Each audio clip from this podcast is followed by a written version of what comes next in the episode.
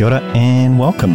I'm Boris Lamont, and you're listening to the New Zealand Wine Podcast. Thanks for joining us. This episode, we are speaking with Michael Brajkovich from Kumeu River, which is just to the west of Auckland in New Zealand. Michael's family has been on the property for what is now a third generation and over that time have tried a number of different varietals and have come out with some award winning and internationally recognised wines. So, right now, let's go have a chat with Michael. Hello, Michael. Good morning. Welcome Boris. to the um, podcast. Thanks for coming in. We appreciate you taking the time to Pleasure. to do that. Yes, so your your family has a little bit of a bit of history in in, the, in wine in New Zealand. Certainly does. Yeah. We've been there for a while. Well- they've been in Kumeu since 1944, but prior to that, my father's father had come out to New Zealand as a gum digger in the far north and stayed there for 15 years before he went back as a young man with a bit of money in his pocket to what is now Croatia. Of course, in those days was part of Yugoslavia.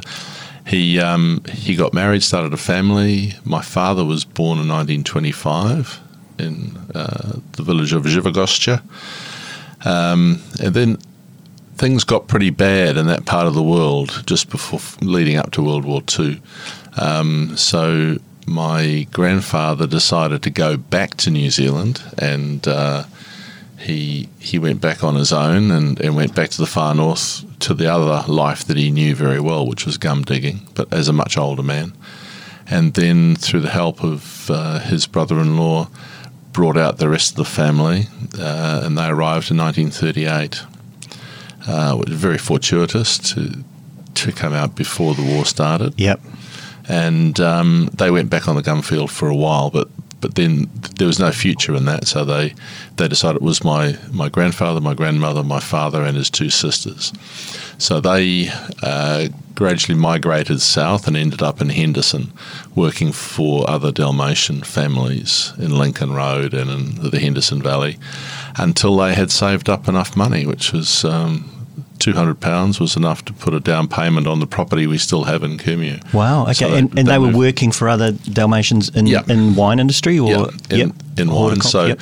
so they worked at uh, Pleasant. Oh, I'm sorry. Yeah, they worked at Pleasant Valley Mm-hmm. for the Yelas family. Uh, also, the Soljan family in, in Lincoln Road, and uh, and Mazurans as well. So. When they had bought the property in Kumeu, my father used to uh, bike back to Henderson uh, on a Monday morning and work for the week at Soljans Right, yeah. and and then come back home and work on his place Yeah. on the weekends. And, Yeah. Uh, so it was it was built up from those early days, Yeah. just at the latter end of World War Two. And by the middle of the 1950s, they they paid off the mortgage and, and they were doing okay. But it was it wasn't really until the 60s that the wine side of things uh, started to really expand. Um, up until then, they, they still milked cows, they grew pumpkins, they, they Yeah. had a small orchard, grew strawberries as well but it was the 1960s that, that, that Dad really got into making wine in a in a largish way.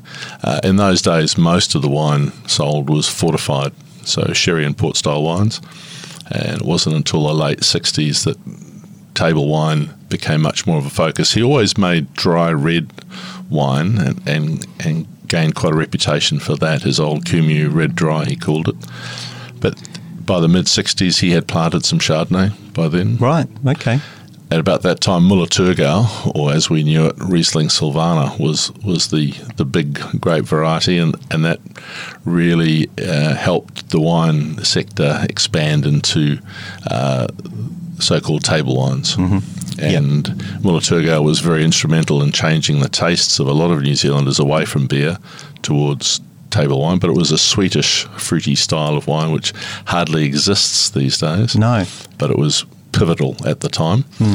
Um, and then through the 1980s and into the 90s, it was Sauvignon Blanc and Chardonnay and uh, Pinot Noir, Cabernet Sauvignon, Merlot, all, all of these other better varieties that, that started to really make an impact. And of course, uh, Sauvignon Blanc on a national scale has become the most important.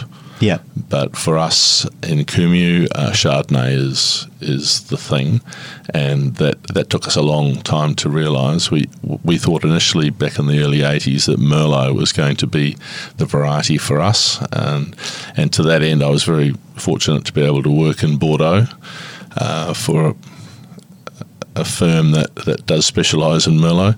Um, but Chardonnay really shone through f- from a very early stage, and it's become our major major variety. But you did put in some other varietals as well, along, or some were put in along the way and tried out. Yes, we, we did quite a large scale viticultural experiment, if you like. We, we, we planted Cabernet Sauvignon, we planted Cabernet Franc, Sauvignon Blanc, um, Pinot Gris became a big thing later on. Um, but but that's about it. It, it. It's Chardonnay though that has really shone through. Yes, yeah, yeah, and that's what you're um, primarily sort of known for now, Yep. isn't it? Yeah, yeah, yeah. Oh, good. And so, um, so that was your. So sorry, that was your father that Yes. bought the land. Yep, yep. And, Well, and well it that. was his parents who bought the land initially. Okay. Yeah, Yes. and, okay. your uh, grandfather. Yep. And so it was my grandfather and grandmother. But dad took over after my grandfather died in 1949.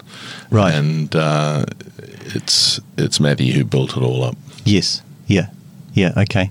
Yeah. And so that's um. So you're effectively the third. That's third right. generation on Yep. there. Yeah. Yeah. Yeah. So, so Dad married my mother Melba in 1958.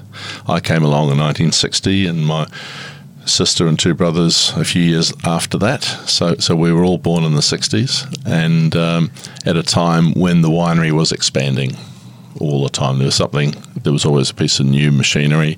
It was great growing up. There was all these packing cases that the machines used to arrive in that we could play in. It was it was fantastic. So we as as children grew up in a in a wine business. Yes. and and we all worked in the vineyard and Yeah.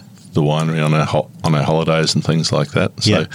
so it was very a very good time to be involved in it. And uh, me being the eldest, um, I was the first to go off and uh, I guess get a more formal education in wine. Okay. Which Dad was very keen for yes. some or all of us to do. And um, uh, to that end, I ended up going to South Australia to Roseworthy Agricultural College, which has um, a reputation as one of the best wine schools in the world. And um, very fortunate to get in there and, and do very well there. Yeah. Did you enjoy that? Enjoy that? I loved it. Yeah. Yeah. It was yeah. just one of the best things.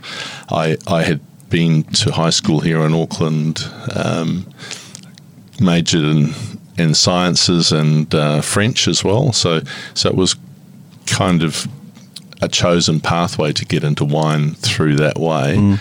I spent a year at Auckland University doing a bit of chemistry uh, before getting accepted to Roseworthy, and, Right. and then moved over there. So it was a big, big step to go out of the country to a different place. Hmm.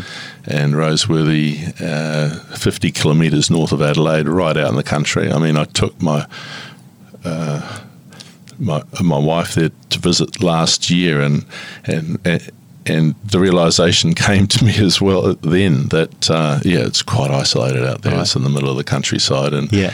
and uh, at, in those days there was only about 300 students in the whole college. Uh, a third of them were involved in wine. So when you have 100 wine students on a small campus, you get to know most of them quite well. Yeah. Yeah. And uh, I was very lucky to to be in a really good group.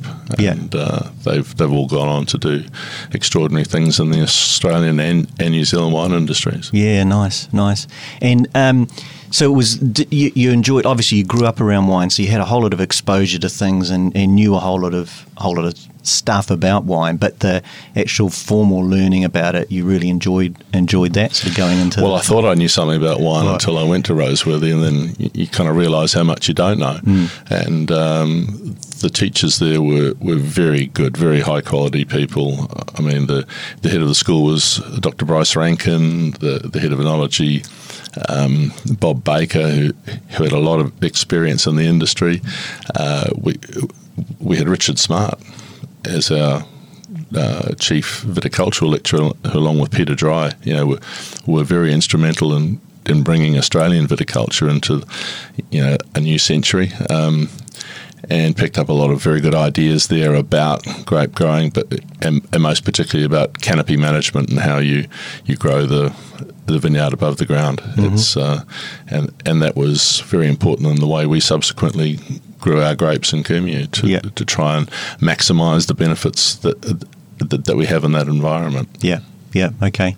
And then uh, straight straight back to Kumeu after Roseworthy, yes. or did you? Yeah, I yeah. graduated. Uh, finished there in, at the end of 81, graduated 82, and came back into the family business. And uh, and we started, you know, making a few changes. And my father was very, very forward thinking, and most people in his uh, situation would have kind of held on to control and and just wanted to do things their way. Um, but but he gave me and, and subsequently my brothers and uh, sister basically free reign to to try and do things better. Mm-hmm. He said, "There's no point in getting an education like that and not using it." So uh, yeah, great. A lot of things happened very quickly. Mm. Mm, right. Okay. Okay. So you had lot, lots of ideas sort of coming back to. Yeah. Yeah. There were lots of things that we had to change, the way we did things in the vineyard, um, and the and the winemaking side of things. Uh, it that was a much slower evolution, but every year we were trying to do something different. And then I had the opportunity a few years later to go and work a vintage in Bordeaux. And as I mentioned earlier, we thought at the time that Merlot was going to be our thing. So uh, I managed to get a vintage with uh, Jean Pierre Moueix in, in Pomerol and Saint-Emilion. And um, among other properties, they, they have Chateau Petrus, which is you know, very well known Bordeaux chateau. Um, and the main variety in those regions is Merlot. So I worked there for the 83 vintage and at a place called Chateau Magdelaine in Saint-Emilion, which doesn't exist anymore as a chateau. It's now been merged. That with the next door property, Bel so it's now called Bel Monange. But uh, that's on the plateau and the coat of, of Saint Emilion. And um, 83 was a, a, pretty good vintage too, so I was very privileged to be able to look after that yeah. harvest and yeah. uh, learnt a lot. Yeah. You know, most importantly, I guess the the whole French approach to, to winemaking, which is a little bit different to the uh, I guess, more science based Australian approach and being able to mix those those two uh, philosophies, I suppose, when I came home. Uh, and to look at other varieties and other wine styles and try and make the best of what of what we had uh, was challenging, but a lot of fun too. Mm. Mm. Oh, great. Okay. And so, was was that when did when did you think that perhaps Merlot wasn't the way to go? Was it after that, or was it a while later?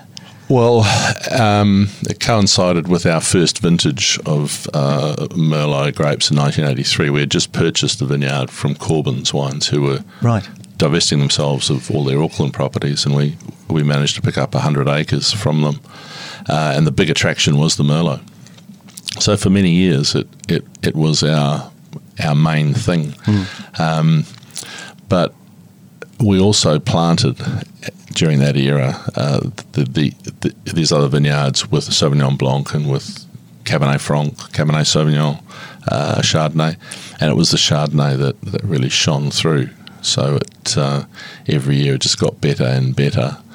Um, by the the late 80s, we had already established an export market in the UK uh, with some very good people, uh, wine merchants, and uh, and good wine tasters who who recognised the quality, recognised the potential of it too, because mm. it it really did look a lot like classic white Burgundy.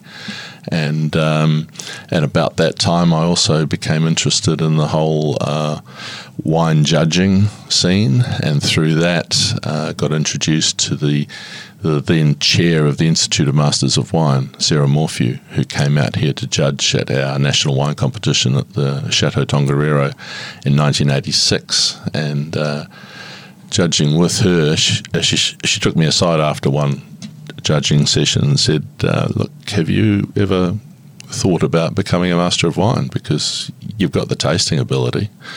And I was bit taken aback by that. Um, but uh, I said, well, no, it's you know the MW's. It's the English wine trade. I haven't got time to go and spend time in the UK. And she said, "Well, well, no, we're we're going to be opening it up soon to the rest of the world, and it's going to become a much more international qualification, and you need to think about it because I think you'd be a good candidate. And it wasn't until a couple of years later, 1988, when Michael Hill Smith became the first non British uh, Master of Wine. Right. Um, that Sarah gave me a call and said, Look, you know, Michael Hill Smith's done it. You know, you you need to get your essay in and, and have a go. You know, so so I basically got bullied into doing it, and um, I I, I, put the essay in, got accepted into the study course, but of course, in those days, it was all run from the UK. I didn't have the ability to go and move to the UK or, or do any of that study in that regard, but I uh, got in uh, cahoots with uh, Bob Campbell, the wine writer.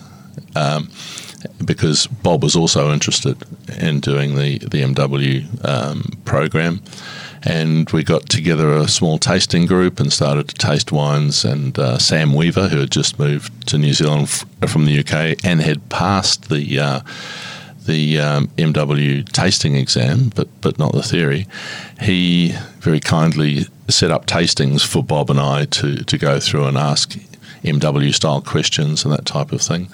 So, it, as it came out, I went and actually sat the exam in London in uh, May of 1989. Bob didn't think he was quite ready to do it at that stage, and and and I thought, well, I'll I'll go over there. I need to do some work with our importer and uh, need to spend a bit of time in France again. Um, so I went and did the exam uh, just to see how how it would go, and managed to pass it. So uh, it became New Zealand's first MW. Yeah, well done. Which was um, a bit of a turning point because it, it then introduced me to a lot more wine show judging as well. I got invited to judge in Australia and started to um, judge in that show circuit over there which culminated a few years ago in, in, being chair of judges at the Adelaide Wine Show, which was, you know, f- for me going back to Adelaide and, and being asked to do that was just a huge thrill. Yeah, nice, nice.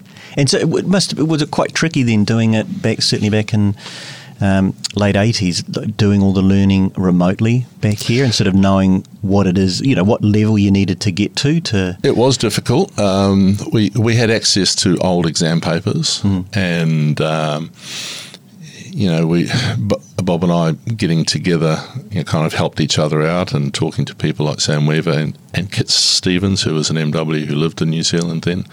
Um, he was very very helpful along those lines. But it was then being able to taste enough wines because you know getting access to the kind of wines that you right. would see in the exam yes. was not always easy. No.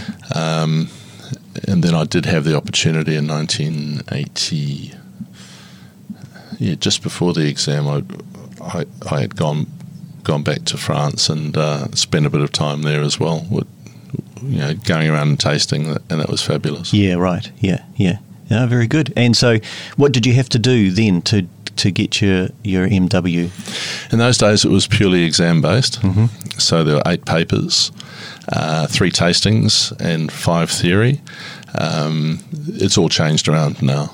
That that uh, the three tasting papers are still uh, there and very important. Uh, but I suppose even in those days, it was becoming a little bit broader. So, so the wines being tasted in the exam were from all around the world, whereas in previous decades it was much more focused on the Bordeaux and Burgundy being a, mm-hmm. a UK based trade qualification. But uh, these days there is a, it became what what was known as the uh, dissertation. Now it's a research paper, which, which, is like the fifth paper, and that's a bit more like a thesis. Right. Yeah. We we didn't have to go through that mm. Uh, mm. trauma in in my day, as they say, but it was still it was a very difficult exam. It still is, but it's meant to be. It's meant to be yes. uh, an elite exam, a culmination of many years of either experience in the trade or study. I was again fortunate that I was fairly recently out of college, so uh, that academic side of things was was still pretty fresh for me, and so I could uh, write essays and do mm. and do things like that in terms of viticulture and winemaking without a problem.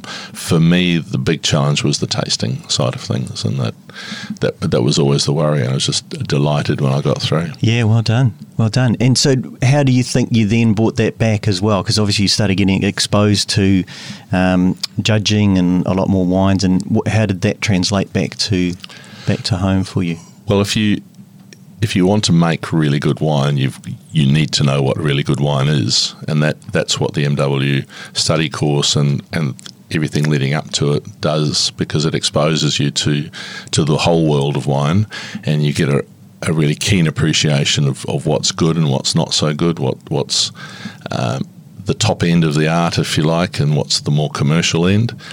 And that really helped us at Kumeu River because it made us appreciate what we do well and also what we don't do so well. Mm-hmm. So without that appreciation, I don't think we we would have gone as far or as quickly into Chardonnay as we subsequently mm-hmm. did. Mm-hmm. Might have stuck with Merlot a bit too long. Mm-hmm.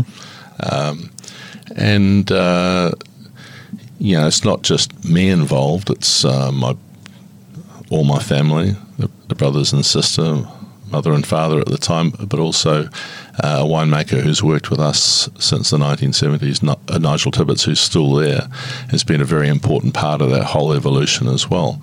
And it's just you know um, bouncing ideas off these people and and trying to move it forward at, at, at a quicker pace than mm-hmm. would, would generally happen uh, was was really important. And so we, we were doing quite quite radical things at the time, um, things like barrel fermentation and um, malolactic fermentation for acid reduction, uh, wild yeast fermentation. These were all quite radical um, techniques uh, that that we were never really taught about at college, but I saw happening when I went to France and and you know question well why does it work how does it work what's the benefit all of those things and and then had the um, the ability and you know the the open minded attitude of my father particularly to, to to try them out and most of them, well, in fact, just about all of them succeeded.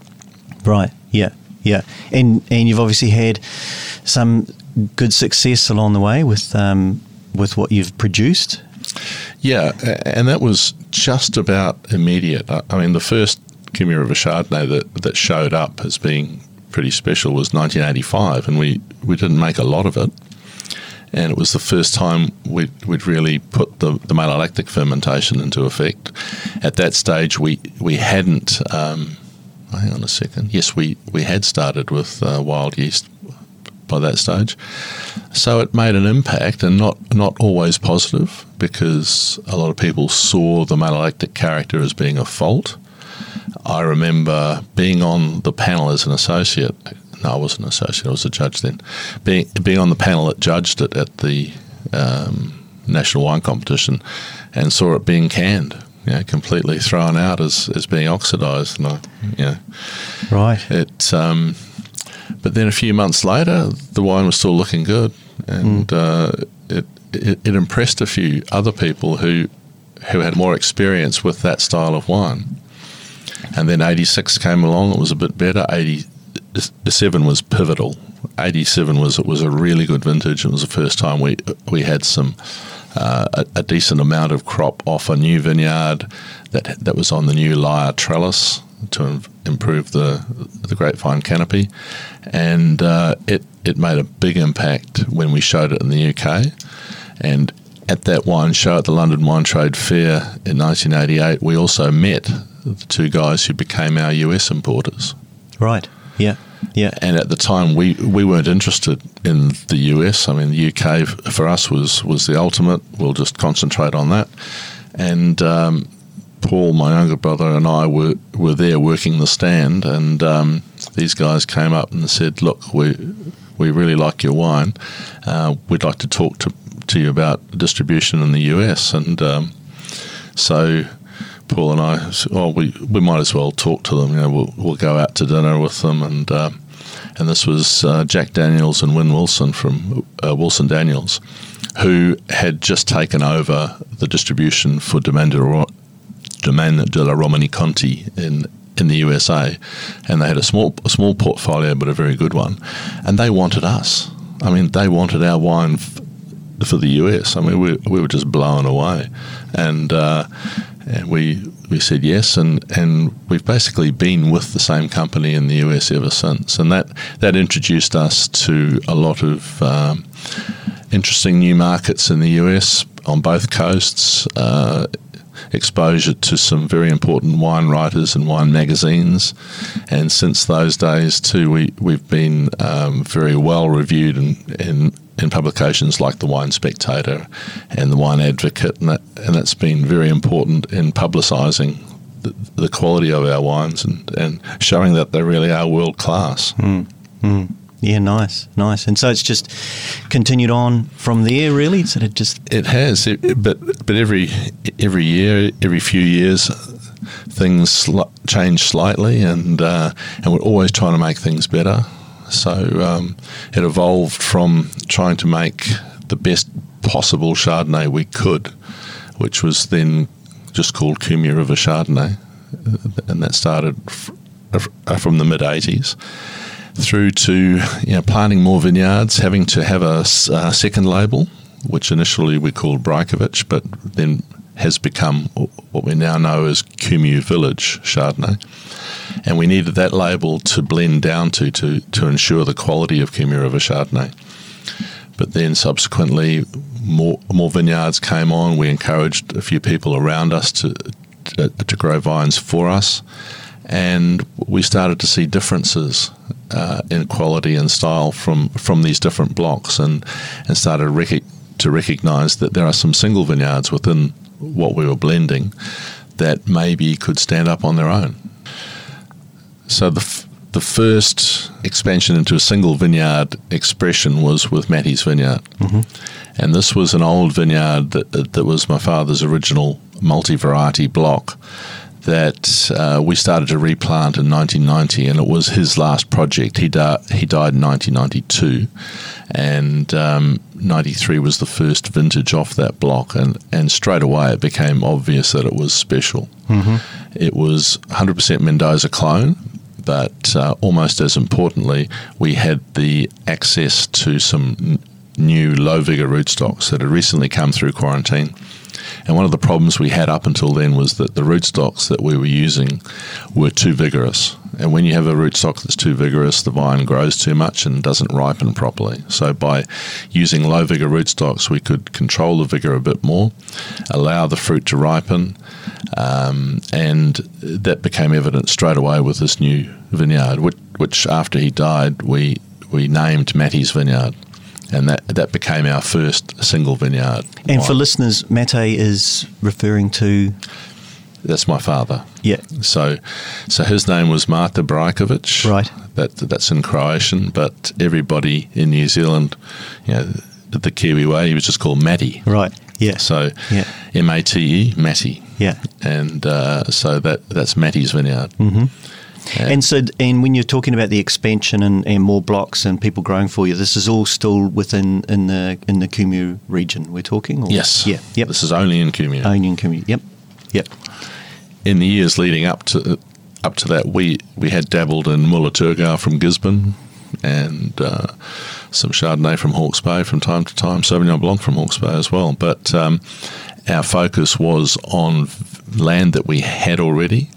Uh, Matty's Vineyard was the oldest block that we had. We had the um, uh, what we then called the Kumeu River block, or the other block, if you like, up in Waitakere Road, which was Merlot, and then we started to plant much more Chardonnay there as well. Mm-hmm. And then a few years later, um, other vineyards started to put their hand up, so yeah, and show that, that they were they were good as well. And uh, two of them, uh, Coddington and and Hunting Hill, reached that um, single vineyard status in 2006. Mm-hmm. And but we could only do that when we had more vineyards on stream to be able to make up the volume for our estate Chardonnay. So we had Matty's Vineyard Chardonnay arrived on the scene in '93. At the same time, we we had Kumeu River Chardonnay. Then, when we introduced the other two vineyards, the Coddington and the Hunting Hill, uh, we also introduced a new name for Kumeu River Chardonnay because you know you, you take these wines around to tasting and and people would say, well, there's the Mattie's Vineyard, but but we like the regular one, or we like the ordinary one too, or or the basic. Um, you know, all of these words we, we don't really like when it comes to our Chardonnay. So so we came up with the term estate, and the estate Chardonnay is is a blend, always has been a blend of, of a number of different vineyards, some of which we own, others that we lease, and others another that we, we purchase from. But because we have a very uh, large say in how these vineyards are run, we, we're very comfortable with using the term estate to, to describe that Chardonnay. So this was the the kind of the evolution and the establishment of what of what we know to be terroir. So these vineyard sites are different, they are special, and in the subsequent, you know, well, it's twenty years nearly of of making these these styles. Um, every year, Hunting Hill looks like Hunting Hill. Right. Every year, Coddington looks like Coddington. I mean, you know, the, the, these are indelible fingerprints that they have yeah. because they come from the same block of land and they're run the same way. And have you seen? You're still using the same vines for on Mate's.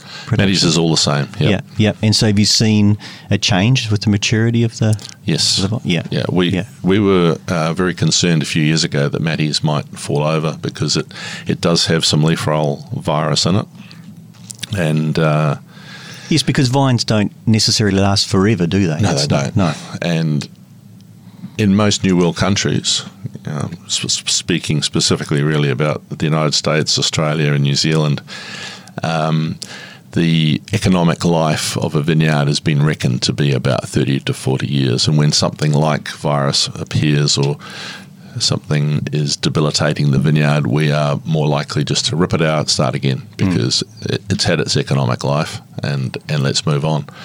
Uh, and to be fair, that that way of thinking has led to most of the improvements because there's been always been something better coming along, either a better variety, a better clone, better rootstock. So right. it's the ability to, to, to really improve things quickly. So just as a bit of an aside, um, old world France n- not not the case, not the case of pulling out, or no, because they well they're much more established wine region. Mm. Uh, their big upheaval happened in the 1860s to 1880s with phylloxera, and that gave them the opportunity then to improve things and, mm. and to make vineyard management better, choose better rootstocks. And so they, they have much more history in that regard. Our our wine sector is much younger. We we don't have that kind of history. We don't have the uh, the trial and error uh, period that that they've had but we we do have access to some really good information and science, which has helped us jump ahead very quickly. And the attitude of, you know, it's a very New Zealand thing uh, that if something's not working, we'll change it. Yep. And we'll make it happen. And so we we had no hesitation back in those days to to rip something out and start again because mm. the longer you delay it, the longer it's going to take to actually succeed. So, yeah. a lot of that happened very quickly. But these days, we are realizing how um, beneficial something like vine age is. And you really do see that effect in a vineyard like Mate's Vineyard. And so, from an attitude a few years ago of, well, we're, we're going to need to pull us out and start again to one of well we need to do everything we can to preserve it because it's it's performing really well and it's just getting better. Mm. So um, the virus side of things we, we thought contributed to the hen and chicken that, that the Mendoza clone Chardonnay has, but, but we've since proven that that's not the case because we, we now have some virus free Mendoza and it still has hen and chickens, but it ripens a lot earlier because. So, and what's, what's hen and chickens? It's a condition caused at the flowering where the flowering's not complete and you get a mixture of normal sized berries alongside uh, small berries. Mm-hmm. And those small berries can be quite concentrated in flavour, sugar, and also in tannin. So, so we can get a lot more character out of um, vineyards like that. Um, but these days we, we are more concerned about trunk diseases, and that, that's become more evident in recent times uh, all over the country. And we're having to change the way we uh, prune, the way we treat pruning wounds, all that type of thing. Um, my old teacher Richard Smart was warning us about this years ago, and it's it's now become a big thing, and it's debilitating quite a few vineyards around the country. But we're getting on top of it, and with the establishment of newer vineyards, avoiding those problems in 30 or 40 years' time by, so by changing things. And are those problems become about because of um, not the best practice when pruning, for instance? Yep. Is it right? Okay. okay. Exactly. Right. Right. So most vineyards in New Zealand are what they call cane pruned, um, and um, in some cases necessitating some fairly large pruning wounds, which right. and these these large cuts enable uh, fungi in particular to get into the vine and can cause the death of certain parts of the vine. Mm-hmm. Uh, but there's also a new concept of, of preserving the sap flow, so you actually keep all parts of the, the older parts of the vine alive by by maintaining flow to uh, green parts of the vine, and it's uh, it's quite a new philosophy and a way of th- uh, thinking when it comes to pruning. We're also having to use a bit more fungicide um, post pruning because even the small cuts will allow these pathogens into the vine, which can cause damage. And so we have to be careful about that and, uh, you know, a bit more care and sterility in, in the way we do things at pruning. And it's, it's going to be a long term thing, but it will, I have no doubt it's going to improve the vineyard's longevity and uh, ability to produce quality grapes for a much longer period of time. Right, right, very good. And um, so you've you've obviously had you know you've you're, um, got maturity now. Um, you've got a really good place where you are. Um, you've expanded along the way. Anything on the on the horizon? Anything? Yeah, we don't stand still for yeah. a minute. Um, we're under a lot of pressure of urbanisation where we are in Kumeu. Ah. Uh, we we've already lost some vineyards to to urban development, uh, and we will lose a few more yet. So we had to a few years ago look at buying vineyard land somewhere else, and we ended up very fortunately again to buy a property in Hawke's Bay that was previously owned by Trinity Hill and had been established in conjunction with uh, Pascal Jolivet from Sancerre. And the attraction for him and them was a vineyard at relatively high altitude for Hawke's Bay. It's between 180 and 200 metres, and more importantly, it's on a limestone hill. Mm-hmm. And that limestone soil produces grapes uh, that are quite different to what we have here in Kumeu, and um, you know we're very excited by it. We're um, we're it was primarily planted to Sauvignon Blanc, but we're gradually fixing that and uh, replanting most of it with Chardonnay and a bit of Pinot Noir. And uh, those those two varieties we think are the best uh, table wine grape varieties in the country. Uh, and certainly the results that we're getting off this new block bear that up. Yeah, it's exciting. It's, it, it's really really good fun to mm. to be involved in something uh, as groundbreaking as that, and uh, with a slightly different style, uh, but still using a lot of our techniques that are now tried and true uh, to put our definite thumbprint on it. And uh, so the first vintage we had off that property was in 2018 which was not an easy vintage. Uh, and the Chardonnay, you know, it's quite a small block there initially, but um, we we picked it in two hits, about ten days apart. The first lot was relatively underripe, but it, it showed very Chablis like flinty characters, and then the later pick was a, a lot riper, a bit more peach character coming through, and, and the end wine has ended up being a blend of, of a mixture of those two picks. Well, a few weeks ago, um, it was Jancis Robinson's Wine of the Week. Mm. First vintage off a new block of Wow, land, and, yeah. and just by using our approach to to something that was already established, Yeah. we we end up with something that's that's quite special. Yeah, that's cool. And what, what label is that? Are you bringing that up? That's under Kumeu River. Yep. But uh, the sub label is Rays Road. So Okay. Mm. that that's the address of the property in, in Raukawa, which is out really in the middle of nowhere. It's just to the west of Hastings, but uh, not far from the the end of the uh, Bridge Pa Triangle.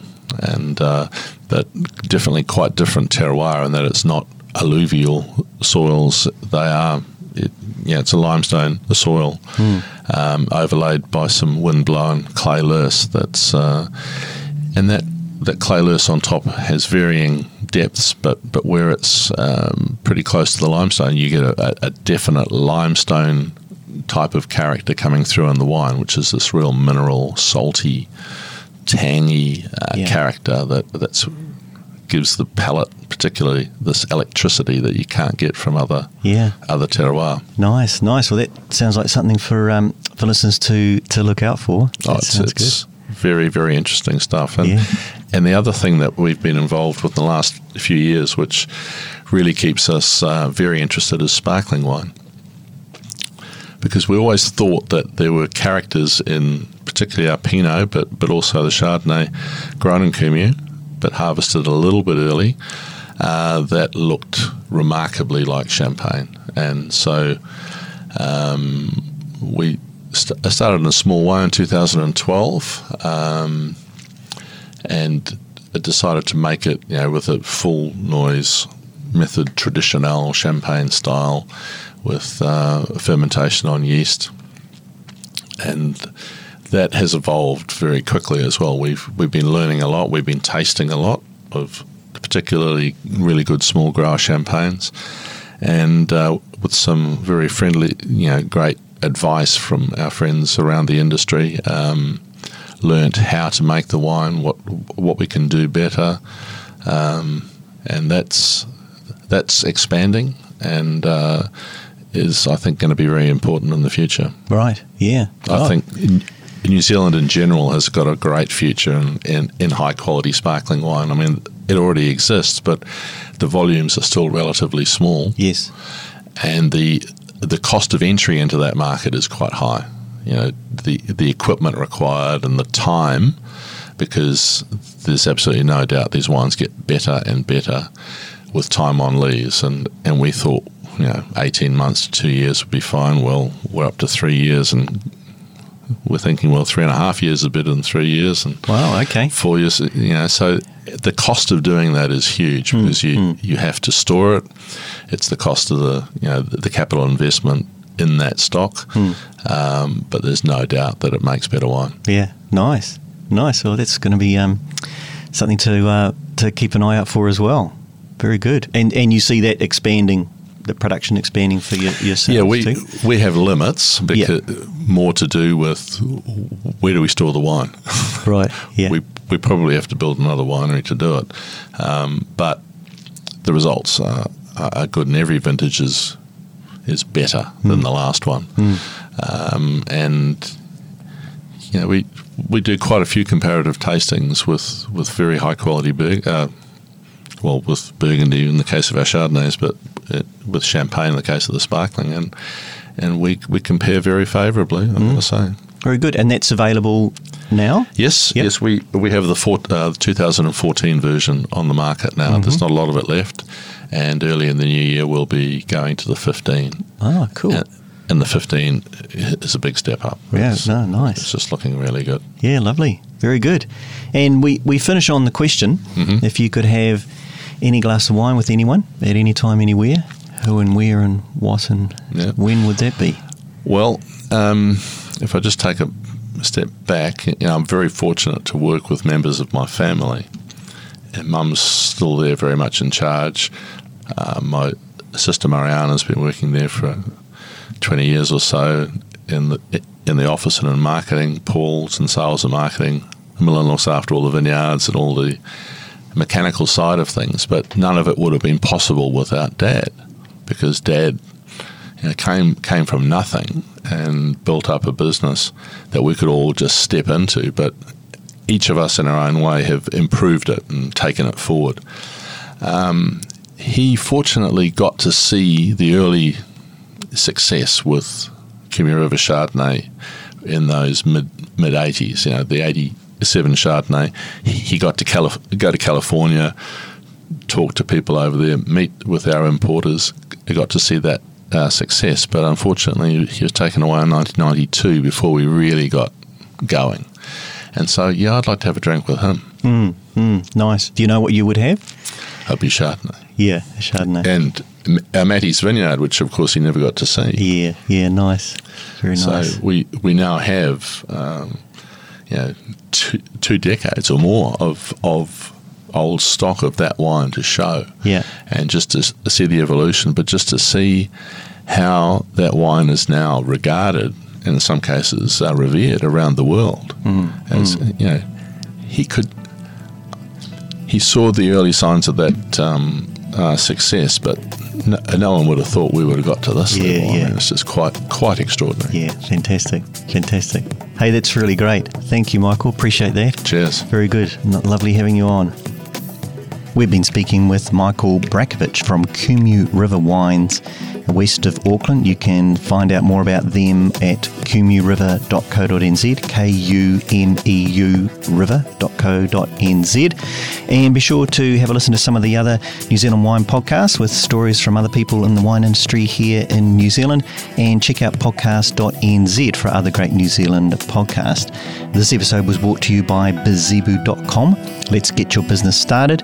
And we look forward to your company again very shortly. Hey, kono mai. Bye for now.